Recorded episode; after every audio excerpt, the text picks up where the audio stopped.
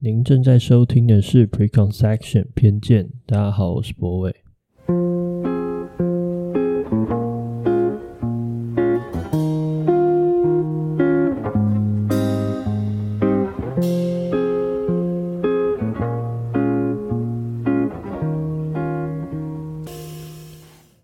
大家晚安，欢迎收听今天的节目。呃，这周时间上上片的时间，上音档的时间好像比较慢一点。呃，原因是因为我觉得我昨天有试着想要把它录完，然后可能就是像上个礼拜、上上礼拜这样深夜的时间在上。但我后来，我觉得这礼拜的状况是发生了太多太多零碎的事情。然后每一个的面相跟状态都有点不一样，所以让我反而在整理的时候，我一时找不到一个比较好的共性，把整整整件事情给串起来吧。所以后来就花了比我额外多的时间在想这件事。嗯。但我觉得之后啊，就是这一次我们要我想要跟大家讨论的这个主题，其实是跟一部电影有关系的。那跟电影有关系，它就涉及到剧透这个问题嘛。就毕竟，嗯，大家都不喜欢被爆雷，所以其实这部电影我看的时间应该也是上个礼拜还是上上个礼拜，有点忘。哎，不是上个礼拜，就应该是上上个礼拜，或是在更早之前的时间。然后我觉得以后我们必须要有一个约法三章或什么的。就是一个电影到一它上档之后的一个月，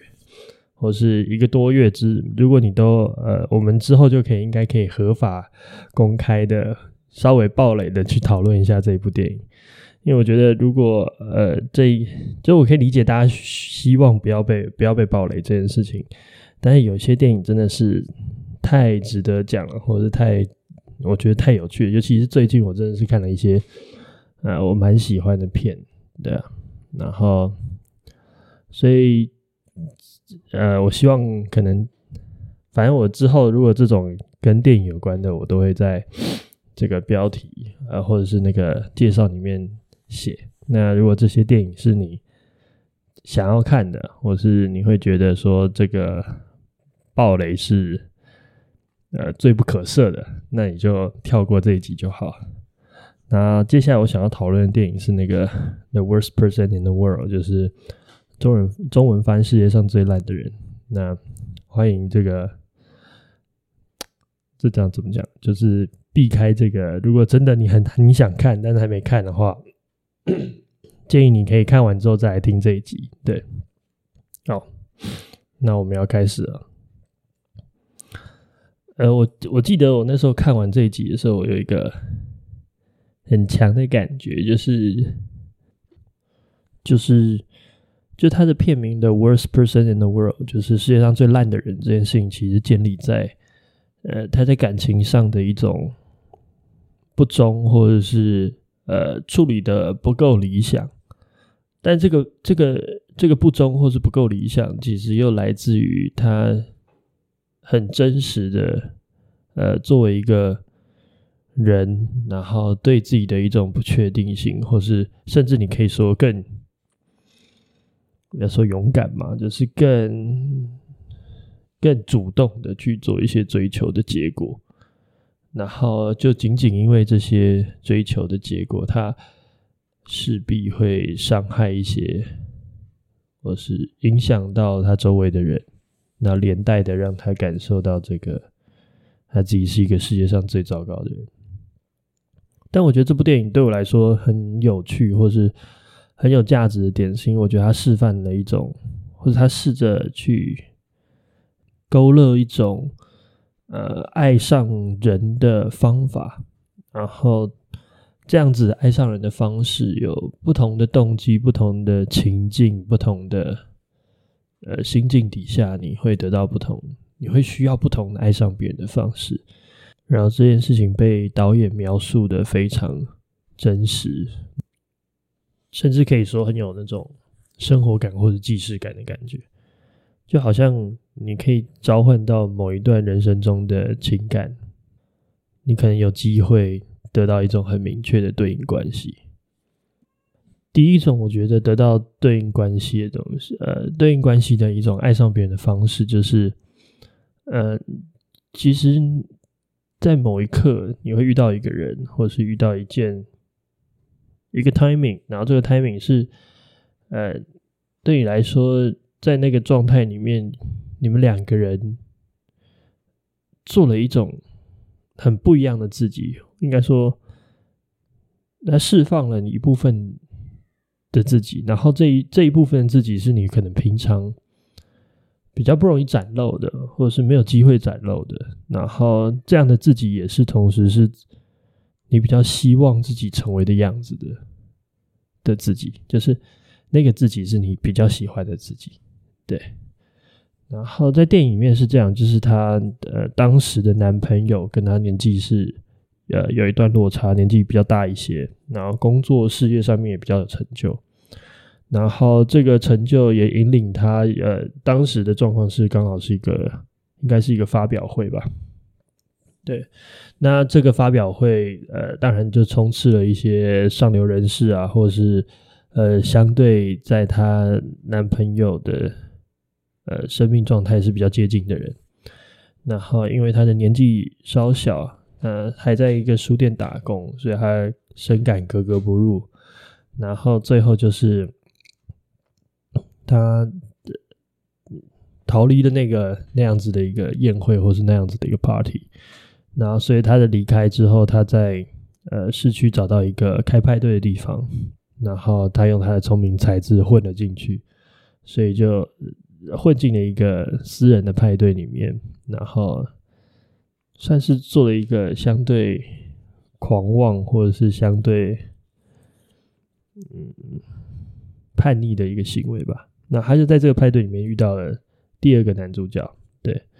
然后他们在整个派对的过程之中，就有一个很微妙的气氛，呃，彼此绝对是有互相吸引，然后试着在保持一个出轨的界限之间。我觉得用那个名音来讲，就是在在危险的边缘疯狂试探那种感觉。对，呃，但是我觉得这件事情让我觉得很很深刻，就是总是有一两个夜晚，或是一两次机会，让你感觉到好像跟这个某一个人在一起，或是某一个某一段感情的开始，就是来自于那样子一个非常。难能可贵，或是一个让你觉得很梦幻的一天的。我自己有一任的交往对象，就有点类似这种感觉，就是在在某一个下午到傍晚的过程之中，那我们一起去做了一些事情，这是很早很早很早，先让我打个预防针呢，这是很早 很早很早以前的事情，就是，可我大概永远都会。理解，或者是这样的，我我觉得这这种事情的发生是一个有点可遇不可求吧，或者是它是一种很特别的机会，或者很特别的时刻，它需要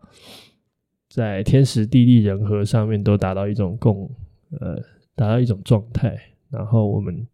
在那个状态里面可以成为一个。我们梦寐以求，或是当下我们一直以来希望，或是一直被阻挡的自己，然后那个自己，我们成为那个自己的状态，会让我们觉得好像跟这个人在一起的时候，我们是更有机会成为一个我喜欢、我愿意喜欢的自己。然后，我觉得这就会变成是一个爱上别人的一个一个起点吧，一个开始。就我印象深刻的原因，就是因为我觉得好像就是从那个下午之后，我开始对那个女生是有一些意思的，但是在那个那个下午之前，我可能都没有那么强烈的感觉。对我来说，好像这样子的爱上别人的方式，或是那一种感受，其实是。就我有点不是很确定，它算是一种爱上人，还是我爱上了一种我自己？你知道，你知道，它好像是一种隐性的、自恋的或是自信的，不要说自恋，一种隐性的自信的欲望的满足，就好像他是你真正爱上的是在他身边的的你自己，然后以及。我我觉得一部分你可能也会爱上那样子状态的他，但我也不是很确定这样子你所喜欢上的那个人是不是一个啊？应该说，我觉得可以确定的是，这样你喜欢上的那个人以及那样的你自己，其实都是一种呃一种一种切片吧，就是一个有点像呃解剖的时候得到一个。一个切片，然后那个切片是很珍贵的，但是它的珍贵象征的或者它意味的，其实就是它并不是一个完整的、完整的那个人的 personality，不是一个完整的他。然后那个切片都是一个你们彼此真实的状况，但是也就是因为它的真实，所以其实你也可以几乎非常确定，那个你觉得美好的那个自己，或是很美好的那个他。都不是一个稳定的状态，它都是一个，它就像一个灵光乍现的 moment，一个很美好的 moment。但是你也知道，大部分的时候你很难，或是有一些限制，让你没办法活成这样。对，呃，我我觉得这这个这个这样子，就是呃这样子的爱上别人，有时候对我来说，好像是一种。嗯，你你可以，我觉得可以讲成说，它是一种你得到一个人的那种精华，或是得到一个最最美好的，就有点像是这个人，呃，他可能有一百一百 percent，但是你取到他最精华的十 percent，然后那最精华的十 percent 是令人着迷的，然后同时，当然你也可以在这个过程之中。看见自己的那个十 percent，但他最大的问题就是他只有十 percent，就是他并不是一个百分之百的人。然后随着相处或是爱情的继续，你会慢慢领略到自己的另外九十 percent 以及他的另外九十 percent。然后这件事情好像必然的，或是无可奈何的，他都有一点点的可能。应该说它，它它就会是一种幻灭的过程，而这样子幻灭的过程，好像，嗯，好像是一种残忍吧，对啊。但是，就那个灵光乍现的时刻，还是极度的美好。我相信，可能大家多多少少都有属于那样子属于自己的夜晚。对嗯，可我觉得这件事情也很好玩，就是虽然我不是很想要去去定义这样子的爱情是一个成熟还是不成熟，我不想要去下一个比较的感觉，但是我觉得好像确实在呃相对年轻的时候，你会比较容易陷入这样子的这样子类型的爱情里面。呃，譬如说小时候，呃，可能。可能可能有些人早熟一点吧，或者是，但是至少大家可能就算自己不经历，但是可能也会知道那样子的时光，就是，啊、你总会有一些班花，然后有点像那个、那些年我们一起追女孩的那一种感觉，就是班上总会有一个女生，然后或者是某一个男生，然后他得到多数的女生或者是多数的男生的喜欢。那当然这件事情在。呃，我们现在去看这件事情的话，你会觉得很不可思议嘛？因为其实，呃，他的那样子的存在，他应该说，他那样的存在到底能不能，就是每一个男生难道都会喜欢这个班花吗？然后这个班花难道会适合每一个男生吗？应该我们都不会觉得他是这个状况。但是我觉得这样子的，就是比如说。一群男生就拿最常见的例子，一群男生喜欢一个班花的概念，其实比较多的是刚刚我说的那种爱上人的方式。就在那一个词、那一个时刻，可能这个班花的个性也好，或者他的平易近人的状态也好，让许多的男生或者朋友们在他面前可以成为他自己最想要成为的自己，所以他会有非常多的魅力吧，应该是这样说。对啊，那我觉得这是一种，然后所以在电影里面我看到他在。整个剧情的推动过程之中，渐渐喜欢上这男生的时候，我就感觉到一种啊，就是我理解你会如此喜欢这个男生的原因，但是我也好像可以预测到，这个男生终究不会是一个你会觉得适合的状况，尤其是可能他不一定那么有机会，因为因为我们得到的就是他的那个 ten percent 的精华嘛。所以事实上，在你跟他就是在这个剧情里面，这个女主角最后，好，我要剧透了。反正就女主角最后就是有跟这个男生有有发展出一段感情，就是那一段感情的发展的过程之中，其实是她在慢慢的去认识那个男生的剩下的百分之九十。那当然最最后就是一个也也不算说很难过的 ending 吧，但是就是一个必然。不会那么持久的一个感情过程。那我觉得这就是第一种。然后第一种真的对我来说还是有点美妙的，就是它它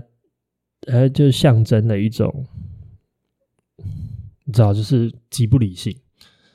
极感性，然后丰沛的情感能量，然后欲望的流动，然后创造出来一种。你知道，就是纯粹的酒神精神的底下产生的那种欢愉跟美好，所以我我可以完全觉得这件事情是一种值得体验的状态。但是，嗯，我不知道，这这可能就是看大家对对于所谓的爱情有多少的必要条件在里面，在里面掺着，然后这样的东西是不是你们认知中理想爱情的模样？所以这第一种，就是我觉得这种是很有趣的。然后另外一种爱上，我觉得它就是像，呃，一开始女主角后来还跟那个这个漫画家，其实是，呃，他们也彼此承认，在心灵上面或者在你知道人的这种感性上面是达到最契合的。对，然后我觉得这样子的爱上，它其实是需要，呃，需要两种维度的一种两种。极端的一种平衡，它必须要同时相像与不相，那然后同时在某一些方面是非常不相像。简单讲，我觉得它需要两个元素啊，就第一个元素就是你需要在对方身上看到一个你无法达成，这个无法达成可能是永远无法达成，或者是对你来说达成非常困难的一种向往啊。向往的意思就是。你必须要羡慕，甚至到呃崇拜他拥有这样子的特性。然后我觉得，我觉得这件事情是是很很很难的，因为其实你可以想象一下，就是对你来说，呃，你要有一件事情是你很想要，但是你又觉得你自己达不到的，或是达到的难度，你对你来说太高。那那这件事情可能，那会跟你的童年有关系，或者是跟你的呃人格的养成很有关系。比如说，你可能擅长做 A，那在这个 A 的擅长里面，你必然做不到 B。那这个时候对你来说，可能能够把 B 处理好的人，就会让你有这种感觉。这是第一点。那这这这这件事情虽然少见，但也不是说完全完全不看不到。或者说多么凤毛麟角的一件事，就是它还是有机会出现，然后也确实在你生活中，有些人就是这样的存在。但我觉得第二点有有关重要，就是除了你他他得到你一个，他拥有一个你非常向往的特质，你对他有一种崇拜或是羡慕的感觉。最重要的点就是你们有共同的追求或是坚持，就你们心目中的，我觉得它有点像像是一种。底线，或是一种最最最最基础的审美的共识，然后这个审美的共识是建立在一种你觉得哇，这个也要讲嘛的那种感觉，就是譬如说像嗯，虽然嗯，虽然可能跟小易有他对于审美比我更有要求的地方，呃。哎，对，我真的是我我周围的人感觉审美都比我要求更更有更有要求。好，不管，反正就是他会比我有更有要求的地方。但是其实，在很多地方，是我跟他是有一种有一种共识吧。我觉得那种共识是，呃，我们知道这个，我们绝对不要。然后他可能甚至是不太需要沟通的一种结果，就是他已经基础到，或是呃。对我来说，已经到一种，如果你觉得要的话，我会觉得很怎么会这样子的那种感觉。那我我觉得他他他套用在很多很多场景或很多 idea 上面，譬如说我们对正义的想象。如果我觉得正义很重要的话，那他就会，我也希望那个人对我来说，或是对跟跟我产生共鸣的那个人，就另外一半，他必须要对正义有一种跟我类似的想象。但我觉得正义很重要，这是前提。所以我觉得他他有点像是你会遇到一个人，他拥有你力所不能的，而且令你称羡的能力，而且他愿意跟你去同一个地方，就好像是用不同的方法跟你去到同一个地方的旅伴那种感觉。我我觉得这件事情是很。就是我很后来才慢慢，虽然不能把话讲的太死了，但是我就觉得好像我后面的情感的状态都比较接近这种，就是比较是这种，呃，我可能真的有很期待的一种，或是我对他有一种向往，或是有一种崇拜，然后那种东西是我。现在无法企及的，譬如说小易就是有一种，我可能短时间内都没有办法追上的那种情感的共情能力。就是如果有在看小易的一些文章的话，你可以感觉到我跟小易的笔锋不太一样，就是文笔的方式不太一样。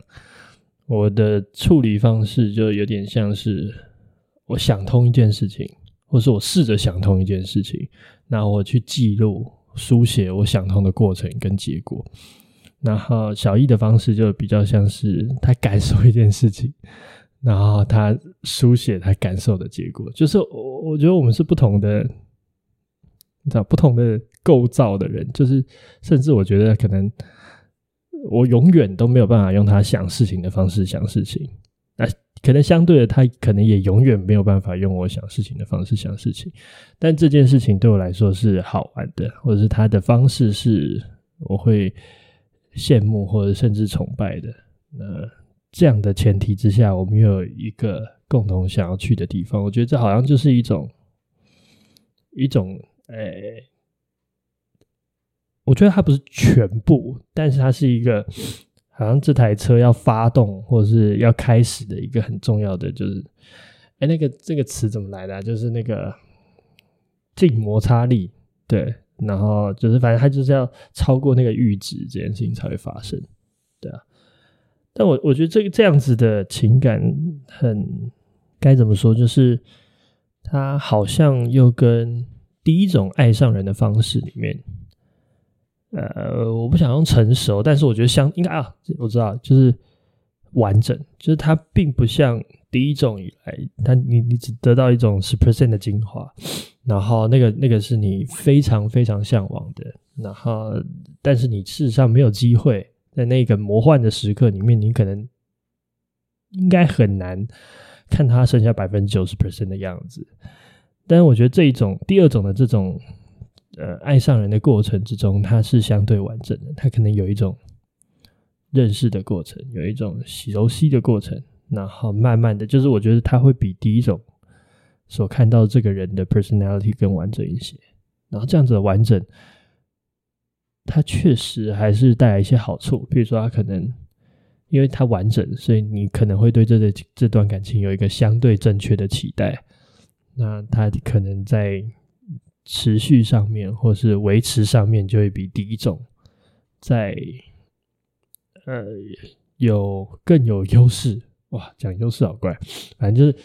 还更容易维持吧，对啊。但我觉我觉得所有的情感，应该说这种第二种的最大的问题就是，它可能会有一点决绝。那决绝在于，就是当这一个人他你不再向往他的那样子的特性的时候，你不再觉得这个他的那个 personality 中，你觉得你无法达到的，可能你有一天达到了，或者是可能有一天，呃，你突然觉得这件事情不值得追求了。那我觉得这样子的关系就就有点致命打击吧，或者是你们最后要去的方向，或者是你们共同认知的价值观发现有一些不同，那这个状况就会很粉碎。比如说，在这个电影里面，他有一段就是他跟这个他的那个漫画家的男朋友争吵，然后争吵的原因就是因为因为女生大概。啊，确切年纪我有点忘了，反正我记得好像是男生大女生十来岁吧，就十几岁，就是周围的人会真的有一两轮的一轮的那个样子的年龄差距，所以当这个漫画家男朋友有期待有一个小孩的时候，女主其实是对他来说是完全没有办法做好呃心理准备的。那当然这这就是一个部分，然后一个导火索。嗯，然后它会累积，然后渐渐的，你可能会发现，哦，原来，原来我们想去的地方不太一样。然后，当发现这样子的概念的时候，就是在电影里面，我觉得这就是这部电影拍得好的原因，就是它很很真实，然后也很诚恳的呈现出那样子的累积，然后以及最后的。呃的的那个坍塌的过程，比较有趣的事情是，那个女主角后来还是有一个机会重新跟她的前男友联络上，就那个漫画家男友。然后，然后我觉得我我其实蛮喜欢看这种，就是你知道，就事后大家来聊一聊，然后把一些当时想讲的话讲完，把一些当时想说的话说完，我觉得那都是一种释放。对然后这次看这个电影，我还有跟呃还有一个东西是我觉得很有趣的，就是呃，当我我刚才前面有讲到嘛，他就乱闯进别人的这个派对里面的时候，然后还遇到这个男生，然后这里面有一个细节，就是呃，这个男生自己好像呃也是有有有女朋友的，就是当时应该我如果没记错的话，他也是有表态，然后这个女生也是有表态说她是有男朋友的。所以他们两个就在试探这个彼此之间认为认定的这个偷吃或者出轨、精神出轨的那个界限在哪里？刚才前面有提到这一段，然后这一段的认就是认定，因为他从一开始可能就是呃做一些就是比如说用你喝过的酒酒的那个酒瓶来再喝一口，就是有点像。就间接接吻啊，就小时候那种白痴那个，就是间接接吻的方式，然后后面就会晋升到可能是闻对方的腋下，然后或者到一切接下来的事情，对。然后我就觉得想要讨论的是，就是到底精神出轨的界限是什么？就肉体出轨很好界定嘛，就是有没有发生那一切，就就你有没有接吻，有没有发生性关系，这件事很好处很好处理。但精神出轨的界限是什么？就是，比如说，如果你要讨论的是你们心动，那那为什么这个像小易有一堆超级喜欢的韩星，那他对他们也超级花痴的，那这样难道我也被劈腿了吗？就是我也难道在这个这个意义程度上面我也被精神出轨了吗？或者是你觉得它会存在一种私密的互动，可是我觉得互动本身好像又不能完全的象征这种精神层次上是否出轨，因为啊，讲白了嘛，就是性交易也是一个很私密的互动嘛。那当然我们不会觉得性交易，我们可以理解性交易可能不存在精神上的出轨的这个前提，不然就是有一种说法是，就是分享秘密。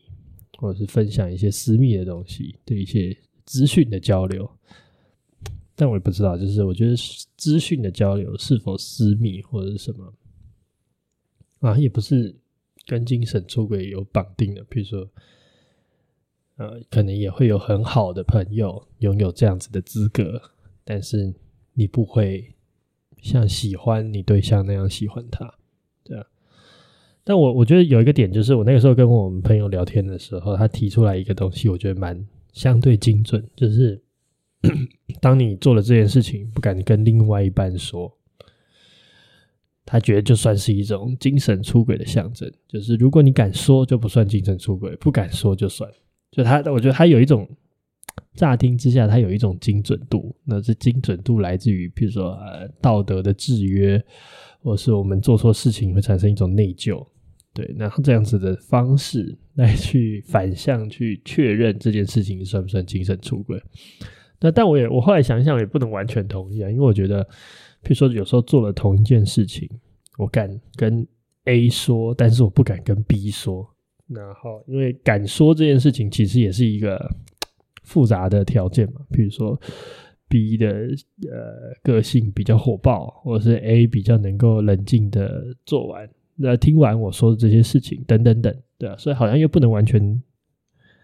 完全的用这样的方式来判断，对啊，我有点好奇你们怎么认定什么叫做精神出轨，就是那个界限是怎么画的？你们不呃，如果可以的话，也让我知道你们怎么想的。对，然后最后就是，我觉得真正整部电影就是，好，我要收一个尾，就是真正整部电影让我感到最最。呃，好说困惑吧，就是真正让我感到困惑的事情是，我们好像很难很确定自己要什么。就当我们得到一件事情的时候，呃，尽管它的美好或是它的难得，我们都能体认或是肯认这件事情。就是呃，比如说他得到一个在精神层次上如此契合的。漫画家男友，呃，事业有成，然后他也得到一个在情感上或感性上非常有能量的第二任男友。就是最后，为什么我们都会成为他所谓那个最糟糕的人？就是因为其实我们真的很难知道自己接下来要什么，然后我也很难。要了一个东西之后，我就告诉告诉自己说，接下来这个东西陪伴我一辈子，我是绝对没有问题的。说实在，讲一些比较那个，就是就是我我们我到这个年纪，当然会参加一些朋友的结婚啊，或是至少加加减减。看过几场婚礼，或是参加过，好了，不止几场，就是好多场，就周围的人就是拼命结婚，不结结结结结。但是整件事情让我最困惑的，就是就是总会有那个誓词，然后啊，就不困惑啊，就其实其实也可以理解，就是必然誓词就是要把所有的一切讲到最满嘛，就是不会有一个人傻傻的上去说，哎，那个。我决定爱你到我决定不再爱你为止，就就是不会有人去上台做这种事情。但是我的意思是说，就是我们怎么做得到认识到自己深刻到我真的知道自己要什么，而且知道自己持续要什么。所以我觉得好像，就接下来我要讲的东西可能很容易误会，但是我觉得。在爱情里面，我我不一定能够留住他的，就是应该说我，我的不确定，一如他的不确定，就是没有人真的能够多确定，所以我好像最后能够真正能够珍惜的，或是我我能够收藏的那一些，而是在那些片刻之间的那些。意图就是那些想要，就是他的想要也好，是我我的想要也好，这些都是就是只有在那个片刻，而且他是他是片刻的，就是在此时此刻，我可能知道一下下我要什么，然后我为了这样的要什么去做了一些行为，然后在下一刻 moment，我可能又不能又有把握，我这个意图或者是我这个这个欲求依然存在，或者它会不会产生变形？但我也许能够最珍惜的东西，就是每一个每一个很渺小的片刻所形成的那些。意图，然后好像拥有这些意图，或是能够体认到这些意图，在双方之间，好像就是一件我想要用的词，应该是扎实，或者是说最真实的状况。就是我，我好像不能够去要求 forever，因为我们永远都不能够。这么清晰的知道自己要什么，但是我我可以很清晰的感受到，在某一个 moment，它有一个真实的、绝对可以被理解或者是可以被看到的意图，然后那个意图可能里面就有非常多的爱的爱，对。啊，今天的节目大概就到这边，那一样。我会听一首歌，然后未来我会把那个歌的名称跟这个这个演唱者再写在我们的资讯栏，所以欢迎大家如果喜欢这首歌的话，可以去听听看。大家晚安。